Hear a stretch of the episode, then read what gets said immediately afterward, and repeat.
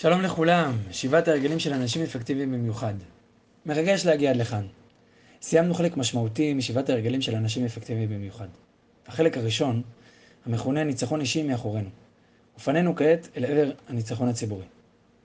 חשוב לי לומר משהו קטן בהקשר הזה. זה שסיימנו לשמוע את הפרקים על הניצחון הציבורי, לא אומר שכבר הגענו לשם. ברור שיש פער בין לשמוע את הדברים פעם אחת ובין הטמעה של ההרגלים בתוכנו עד כדי מהפך אישיותי. ואכן כבר דיברנו על כך בתחילת הדרך, שעלינו להתייחס אל עצמנו בעדינות, ולאפשר לשינויים ולהתפתחויות להתרחש בקצב ובאופן המתאים להם. אולי המשל הטוב ביותר לעניין הזה הוא גנן בגינה. הוא מטפל באהבה, באכפתיות ובהתמדה בגינת הירק שלו. כשהוא זורע זרעים באדמה, הוא משקה, מטפח ועודר שוב ושוב בגינת הירק. ולאחר שבוע, כשמגיח ניצן קטן ראשון מעל פני האדמה, שמחה גדולה ממלאת את ליבו. הוא איננו גוער בניצן, מדוע איננו כבר צמח בוגר שמתחיל להצמיח ירקות? ובוודאי שהוא לא ככה בועט בו ורומס אותו ומוחק אותו, כי, כי, כי למה הוא כזה קטן? וכך גם אנו, עם ההרגלים של הניצחון הפרטי, התחילו להוליד בתוכנו ניצנים של אה, מחשבות שונות שלא היו לנו קודם, ועכשיו הן כן מופיעות. או שאולי מעשים קטנים, שלעיתים נדמים לנו ממש זניחים ולא חשובים, ומתחילים להיות חלק משגרת אה, חיינו במהלך היום. מדובר בניצנים יקרים ואהובים, ויש לשמוח בהם, להוקיר אותם ולקדם את פניהם בברכה. העמקה וההטמעה של ההרגלים מתרחשת לאורך זמן, בעדינות, שוב ושוב, באמצעות חזרה לדברים ועיסוק בהם. אז אחרי דברי ההקדמה האלה, אפשר להמשיך לניצחון הציבורי. הניצחון הציבורי, כבר אמרנו, זה הרגלים 4, 5 ו-6, אבל לפני שנתחיל לעסוק בהרגל הרביעי עצמו, אז ישנם כמה דברי הקדמה חשובים שאני רוצה שנדבר עליהם עכשיו. אז ברור לכולנו שהניצחון הפרטי הוא הקדמה והמבוא לניצחון הציבורי. הרי עוד לפני שאני יכול להיכנס למערכת יחסים של תלות הדדית, אני צריך להגיע למצב שאני נמצא עם עצמי באיזושהי עצמאות פנימית. כי הרכיב הכי חשוב שאנחנו מביאים למערכות יחסים עם אדם אחר, איננו מה שאנחנו אומרים או חושבים, וגם לא מה שאנחנו עושים. הרכיב המשמעותי ביותר הוא מי שאנחנו. ואם נגיע למערכת יחסים שבה נפעיל את מיטב ומירב הטכניקות שלמדנו באיזה סדנה כזו או אחרת, להרשים את בן הזוג, את הבוס או את השותף לעסק, אז כל אלה הם רק מסכה מזויפת, שבמוקדם או במאוחר, כשיגיע אתגר אמיתי, המסכה הזאת תקרוס ותתפוגג. כשהמסכה הזו לא תהיה, נשאר רק אנחנו, כפי שאנחנו באמת. ולכן כדאי לנו לבנות את עצמנו. וזה יוכל לקרות רק אם נהיה באמת ממוקדים במעגל ההשפעה שלנו. אז נוכל להפוך להיות אנשים עצמאיים, פרואקטיביים, ממוקדים בעקרונות נכונים, מארגנים ומנהלים את חיינו סביב הקדימויות החשובות לנו ביותר ומתוך יושר אישי. ואז נוכל להגיע למערכת יחסים ולבסס אותה על תלות הדדית ובאמת להצליח ליצור מערכת יחסים שהיא עשירה, ממושכת, היא פוריה, היא ממלאת, ששווה להיות בה. מערכת יחסים שתוסיף ולא תוריד. כל מי שהתנסה במערכות יחסים כאלה ואחרות יודע שהקשר עם האחר טומן בחובו אתגרים רבים. תסכולים ולפעמים גם כאב. ולמרות הכל, אנחנו יודעים שרמת הצמיחה הבאה והאמיתית שמחכה לנו מעבר לפינה קשורה קשר הדוק בפיתוח מערכות יחסים עשירות ועמוקות עם הזולת. אני רוצה רגע להביא פה בהקשר הזה את נקודת ההסתכלות היהודית על המציאות. אפשר לומר אולי שזו כל התורה כולה. רבי עקיבא אמר, ואהבת לרעך כמוך, זה כלל גדול בתורה. אז יש באמת את ההסבר הפשוט, שאדם צריך לאהוב את האדם שמולו. אבל נראה לי שאפשר אולי לומר, אני לא איזשהו תלמיד חכם כן, שמחדש חידושים, אבל אני חושב שאולי אפשר כן לומר, שגם הנקודה הזו שדיברנו עליה עכשיו, גנוזה בתוך דברי רבי עקיבא. כלומר, שהפנייה אל הזולת, אל האחר, ואהבת לך כמוך, כן, הפנייה אל האחר זה כלל גדול בתורה. זה אחד מעקרונות היסוד בתורה. כלומר, אדם שרוצה לדעת איפה, איפה הבסיס, איפה הבסיסים, היסודות, הדברים המרכזיים, תדע לך, הפנייה אל האחר. שאתה מצליח לפתח מערכת יחסים של תלות הדדית טובה עם אדם אחר. אם אתה הצלחת את זה, אז מעולה. אתה בהתקדמות, אתה, אתה במקום טוב, יש לך את אחד היסודות החזקים. ואם לא, אז תדע לך, שחסר לך, יש לך פה איזשהו חיסרון. Uh, בהקשר הזה אמר כבר uh, רבי ישראל מסלנט, שהגשמיות של הזולת, משפט חזק, הגשמיות של הזולת היא הרוחניות שלך. אני אחזור על המשפט הזה שוב. הגשמיות של הזולת היא הרוחניות שלך.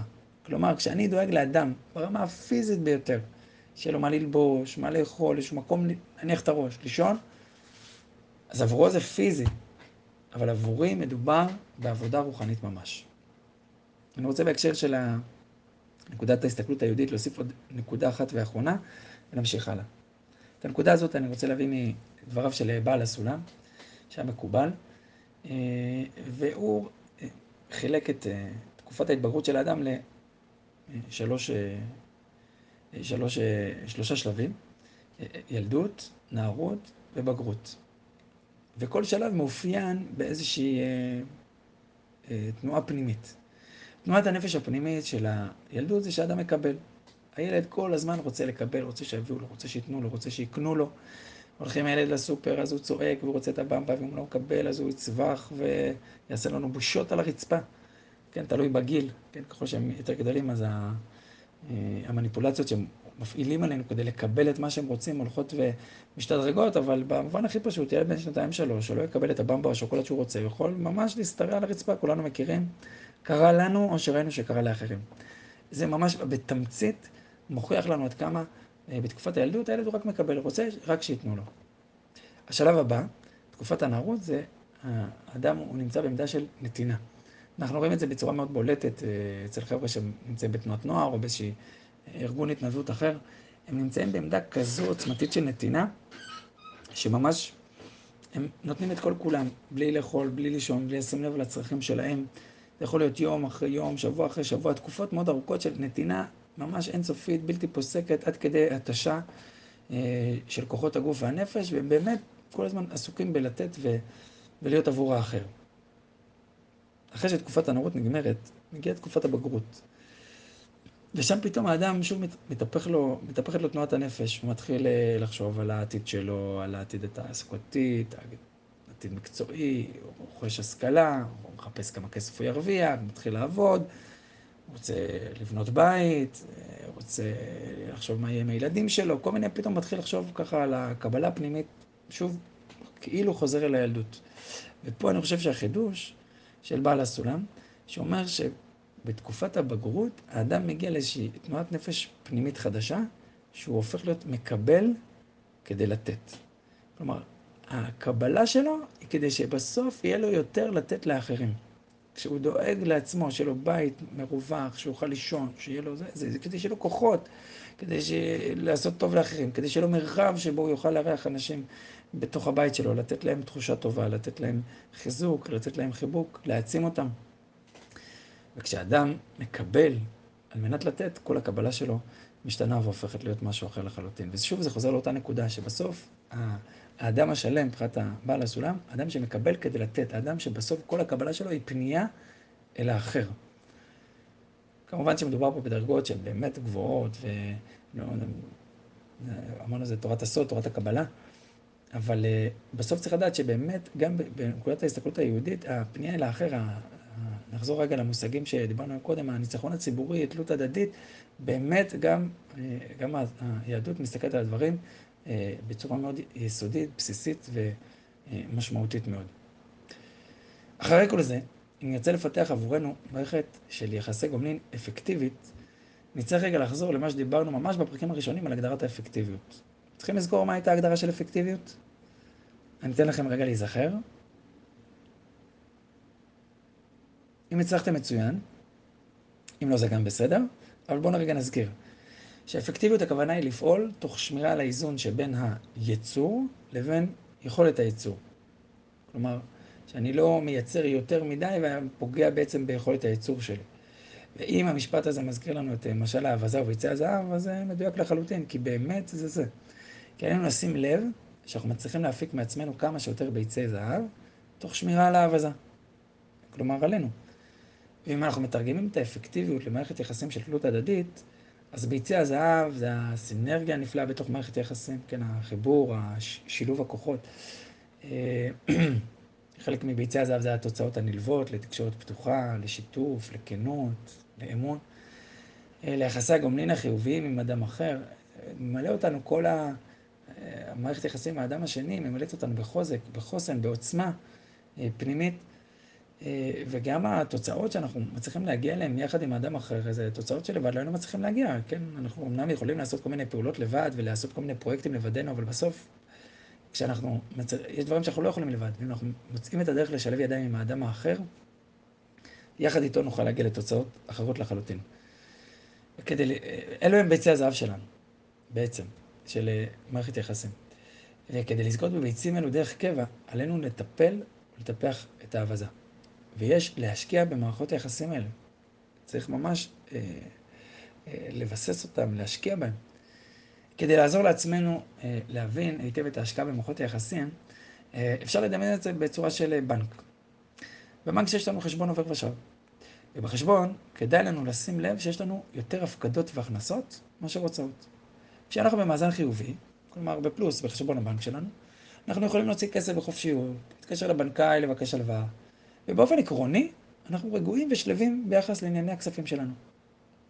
לעומת זאת, אם אנחנו נמצאים במשיכת יתר בחשבון הבנק שלנו, אנחנו מגיעים למינוס, לא כל כך נעים לנו להיות שם. יש לנו ריבית גבוהה על המינוס. אם אנחנו רוצים לקחת הלוואה כלשהי, אז עושים לנו פרצופים. לא תמיד מאפשרים לנו את ההלוואה. וגם אם כן, ככה נותנים לנו את ההלוואה, אז uh, לא תמיד אנחנו מקבלים אותה ככה בתנאים שהם לטובתנו, ואולי אפילו תנאים שאפילו מאוד לא נוחים לנו. ואם אנחנו מגיעים למצב שאנחנו ממש מגזימים עם המינוס, אנחנו עלולים להתחיל לקבל טלפונים, בהתחלה מהבנקאי ואחרי זה ממנהל הבנק, על המצב הכלכלי שלנו, ומה קורה, ומה יהיה, ושימו לב. בקיצור, מצב ממש לא נעים. וכמו בבנק, אז כך גם במערכות היחסים שלנו. גם שם יש, יש מאזן חיובי או שלילי, ועלינו לדאוג לכך שיהיו לנו הפקדות מרובות בחשבון הבנק של הרגשות. כי אנחנו רוצים לשים לב שאנחנו נמצאים שם במצב של פלוס, ולא במצב של מינוס. אם אנחנו דואגים לכך שאני אהיה בפלוס, אז מערכת יחסים זורמת, נעימה, כיפית, מתאינה בעוצמה ובכוח. אנחנו גם מלאים בהכרת תודה ובשמחה על כך שיש לנו מערכת יחסים שכזו. כי אכן זה דבר שהוא לא ברור מאליו, שיש לנו מערכת יחסים כזו טובה. אבל אם אנחנו נכנסים למינוס בחשבון הבנק של הרגשות, אז התחושה היא שנכנסנו לשדה מוקשים. אנחנו לא יודעים מאיפה זה עלול להתפוצץ עלינו, וגם לא באיזו עוצמה. אנחנו כל הזמן נזהרים בכל מילה שאנחנו אומרים, כל פרצוף שאנחנו עושים, כל איזושהי פעולה שאנחנו מתכוונים לפעול. אנחנו במתח מתמיד ממה שעלול להתרחש עכשיו, או דקה, אולי עוד שעתיים, הולכים על ביצים כל הזמן. ניתן דוגמה לעניין בהקשר של מערכת זוגית. אם איננו שומרים על הפקדות מרובות, המביאות אותנו למצב חיובי בבנק הרגשות, הנישואים מתחילים להתערער. ההבנה ההדדית, האכפתיות העמוקה שככה היו לנו בתחילת הקשר, מתחילות לדוח. מגיעים למצב שכל אחד עסוק בלשמור על עצמו, על סגנון החיים העצמאי שלו, וככה שני בני הזוג מנסים לחיות את חייהם בדרך הסבלנית והרגועה ביותר שניתן לחיות במצב הנתון. אפשר לקרוא לזה איזשהו אה, מלחמה קרה, שלום מתוח, לא יודע, איזה משהו כזה מאוד... אה, אה, אין פה פיצוצים, אבל גם לא, גם, גם לא כיף פה יותר מדי. לפעמים אפשר, זה מסלים, ומערכת יחסים יכולה להידרדר ולהגיע למצב של עוינות גלויה, שממש כבר לחבל אחד לשני, לכעוס, לצעוק, לריב, וממש עד כדי שיבוש של החיים, שבסוף זה גם מביא לפירוק של הנישואים, כי, כי, כי אי אפשר ככה. אנחנו צריכים לדעת שמערכות היחסים הקרובות ביותר שלנו, כמו בני זוג או בני משפחה, ככה הקרובים, הילדים שלנו, דורשות מאיתנו הפקדות תמידיות ומרובות. ואם לא נעשה כך, נגיע מהר מאוד למינוס. נחזור שוב ונאמר שכל העת עלינו לשים לב לאיזון בין, שבין הייצור ובין יכולת הייצור. חייבים לשים לב לדבר הזה, להשקיע ביכולת הייצור, להשקיע במערכת היחסים עצמה. אנחנו יכול, יכולים להיעזר בתובנה הזו, על מנת שלא להתרסק, או שאנחנו יכולים להתעלם ממנה, אך התוצאות לא יכלו להגיע. אנחנו צריכים גם לזכור שאם אנחנו מרימים קצה אחד של המקל, בהכרח גם נרים את קצהו השני. ואם נרים קצה אחד של מקל, שמבטא משיכת יתר בחשבון בנק הרגשות הזוגי שלנו, עם הילד שלנו, אם אנחנו נבקש או נדרוש התחשבות, הקשבה, אכפתיות ברגשות, ברצונות ובצרכים שלנו, אבל כל זה יהיה באופן חד צדדי, אנחנו בהכרח מרימים גם את הצד השני של המקל, שגורר בעקבותיו מינוס בחשבון הבנק הרגשי, שמביא עלינו תסכולים, כעס ועוינות. את הדבר הזה חייבים לזכור. אני רוצה לתת דוגמה נוספת אה, במערכת יחסים ביחס לבן המתבגר שלנו. פעמים רבות נראה שהמתבגר שלנו חי בעולם משל עצמו. מנותק מהמציאות, שיש לו חיבורים מעטים עם כדור הארץ, לפחות כפי שאנחנו תופסים אותו. ואפילו באותם מפגשים מקריים עם המציאות, לרוב הוא עסוק בעצמו, במה שהוא צריך, במה שחשוב לו. ואם אנחנו ככה מעיזים לבקש איזה משהו, אז במקרה הטוב נזכה לאיזו התייחסות, איזה נהמה, איזה פרצוף, איזה, לא יודע, איזה קול כלשהו. במקרה הגרוע נקבל התפרצות זעם על שהעזנו בכלל לבקש. פעמים רבות תקשורת כזו מביאה אותנו להגיע ולומר את הדברים למתבגר בקצרה, בלי סבלנות, עם הרבה מתח וחשש בפנים. ואז נמצא את עצמנו בעיקר יורים פקודות או תזכורות כאלה של סדר את החדר שלך, או שים לב, השעה כבר ממש מאוחרת ועוד לא קמת, אנחנו צריכים לצאת.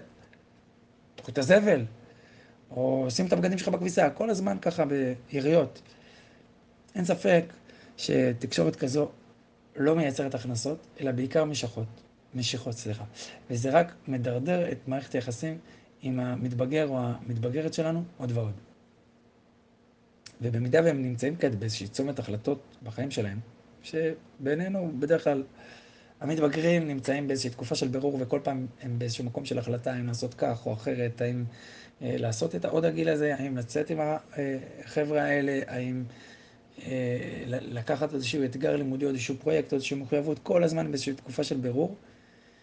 אה, אז צריך לדעת שגם אם בעבר הייתה להם הערכה גדולה אלינו, ההורים, ואולי אפילו ישנה עדיין הערכה אלינו, על המחשבות שלנו, תפיסות העולם שלנו, אבל כרגע המצב כזה מתוח, אז זה לא משאיר שום שיחה ושום אפשרות להתייעץ. מערכת האמון בינינו נמצאת בשפל, כך שאין סיכוי שככה אותן החלטות שדיברנו עליהן לפני רגע, אין סיכוי שהדברים החשובים והעיקרים האלה יעלו לשיח איתנו. כי כדי לעסוק בנושאים עדינים מהסוג הזה, צריכים מאזן חיובי בחשבון הבנק של הרגשות. אז מה אנחנו יכולים לעשות? אז הדבר הראשון זה ככה עזרה ראשונה, כן? ככה, לפני שנרחיב, אה, שההרחבה תהיה בעיקר בפרק הבא, אבל כרגע זה, זה עזרה ראשונה כזו, צריך לטפל, עכשיו יש מצב חירום, צריך לתת מענה. אז להתחיל להפקיד הפקדות קטנות במערכת יחסים. למצוא את הדרך, הנקודה ממש הקטנות, להביע חיבה. למשל, אם הבן שלך מאוד אוהב קבוצת כדורגל מסוימת, אז תוכל להביא לו איזושהי מסגרת קטנה שקשורה בקבוצה הזו, או איזושהי חוברת עם תמונות, או איזשהו כל מיני פרטים מעניינים, מסקרנים, מיוחדים על הקבוצה. אם הבת של, שלך עסוקה באיזשהו, שלך או שלך עסוקה באיזשהו פרויקט שמעניין אותה, אז ניתן פשוט לעמוד לידה ולתת לה מתשומת הלב שלנו. והרי בינינו זה כל מה שהם צריכים, כן, איזשהו תשומת לב. ולעמוד שם בזמן שהיא מתעסקת. אפשר גם להציע בעדינות את העזרה שלנו. לא חייבים. עצם תשומת הלב היא חשובה. דוגמה נוספת ואחרונה, שבמתבגר שלנו מעשן. אפילו שזה ממש למורת רוחנו. אז כשהוא יוצא לסיגריה, זו הזדמנות נהדרת פשוט לעמוד שם לידו. עצם העמידה שם, אפילו שהוא יודע שאנחנו לא מרוצים מזה שהוא מעשן. אנחנו מעבירים מסר חזק של קרבה, אהבה ואכפתיות למרות הכל. וגם מאפשרים את המרחב לדבר, כי בדרך כלל סיגריה איזשהו מרחב כזה של אה, שיחה שפותח את הלב. ואם אנחנו ננצל את ההזדמנות ונעמוד שם, אז אנחנו בעצם מאפשרים את הדיבור הזה ש... שיקרה, ואז יש מצב גם שהלב ייפתח לכיוון שלנו. חייבים לזכור בהקשר של הפקדה בחשבונות הבנק הרגשיים, שאין פתרונות מהירים ואין פתרונות קסם. לא נמצא פה קיצורי דרך. בניית ותחזוק מערכות יחסים הינן דבר שדורש זמן. אם אנחנו מגיעים חסרי סבלנות לשיח עם האדם שמולנו, עם האחר, אנחנו עלולים רק לגרום למשיכת יתר ולא להצליח להגיע להפקדה שלשמה הגענו לפתוח את השיחה, את הדיבור, את השיתוף. ואכן לפעמים קשה שלא להיות חסר סבלנות. דרוש אופי חזק כדי להיות פרואקטיבי. להתמקד במעגל ההשפעה שלך, לטפח את הדברים מבחוץ, בלי לדעת מה קורה בפנים, כי אני עושה איזשהן פעולות מול האדם שמולי. אני לא יודע מה התוצאות של זה, מה ההשלכות של זה, עד כמה זה באמת מעמיק את מערכת היחסים בינינו, עד כמה זה בונה את האמון, מייצר כנות, אמת. אני לא יודע. ואם נעקור את הפרח על מנת לראות מה מצב השורשים שלו, זה לא טוב. כן, אם אני רוצה לדעת מה קורה עם השורשים, זה טוב או לא טוב, אני אוציא את הפרח מהאדמה, הרגתי אותו. הפרח מת, אולי אני יודע מה מצב השורשים, קיבלתי תמונה מדויקת שם במצב השורשים. וגם יש לי הבחנה מדויקת מה מצב הפרח. הוא גמור. ולכן אנחנו צריכים להתבונן על מערכות יחסים מבחוץ בסבלנות. לאפשר לפרח לפרוח, למערכות יחסים לשגשג. זה שוב מזכיר לנו שכדי שנוכל להגיע לניצחון הציבורי, למערכת יחסים של תלות הדדית, אנחנו צריכים לעבור דרך הניצחון הפרטי, לבנות את עצמנו. תראו כמה, אה, כמה עוצמה, צריך פה אופי חזק, פרואקטיביות, כל הנקודות שדיברנו עליהן בסדר קדימויות, כל הדברים האלה חשובים וקריטיים כדי שנצליח אה, לפנות אל האדם האחר בצורה שתהיה אה, אפקטיבית, תקדם ותהיה משמעותית. זה קצת מבלבל, כי אנחנו מדברים כל הזמן עם אנשים, מהרגע שנולדנו בעצם. כל הזמן אנחנו מדברים, מדברים, מדברים. אבל כדי שהדיבור הוא יהיה באמת דיבור נוגע, דיבור אמיתי, דיבור משמעותי, דיבור יוצר ומחבר, אנחנו נדרשים להתפתחות פנימית עמוקה, ורק אז לדיבור שלנו הוא הופך להיות בעל משמעות. טוב, דיברנו הרבה, נתנו איזושהי עזרה ראשונה, אבל מהם באמת העקרונות להפקדות בחשבון, הבנק, אה, בחשבון בנק הרגשות? אז אה, בפרק הבא אנחנו נפגוש שש הפקדות עיקריות, שישה עקרונות שיכולים להנחות אותנו בהפקדות שלנו בחשבון בנק הרגשות. אה, אבל אם יש לכם רעיונות משל עצמכם בנושא שהם כיווני חשיבה, תובנות, אז אני אשמח מאוד לשמוע. זהו להפעם. בפרק הבא, שש הפקדות עיקריות בחשבון בנק הרגשות. שיהיה המשך יום נפלא.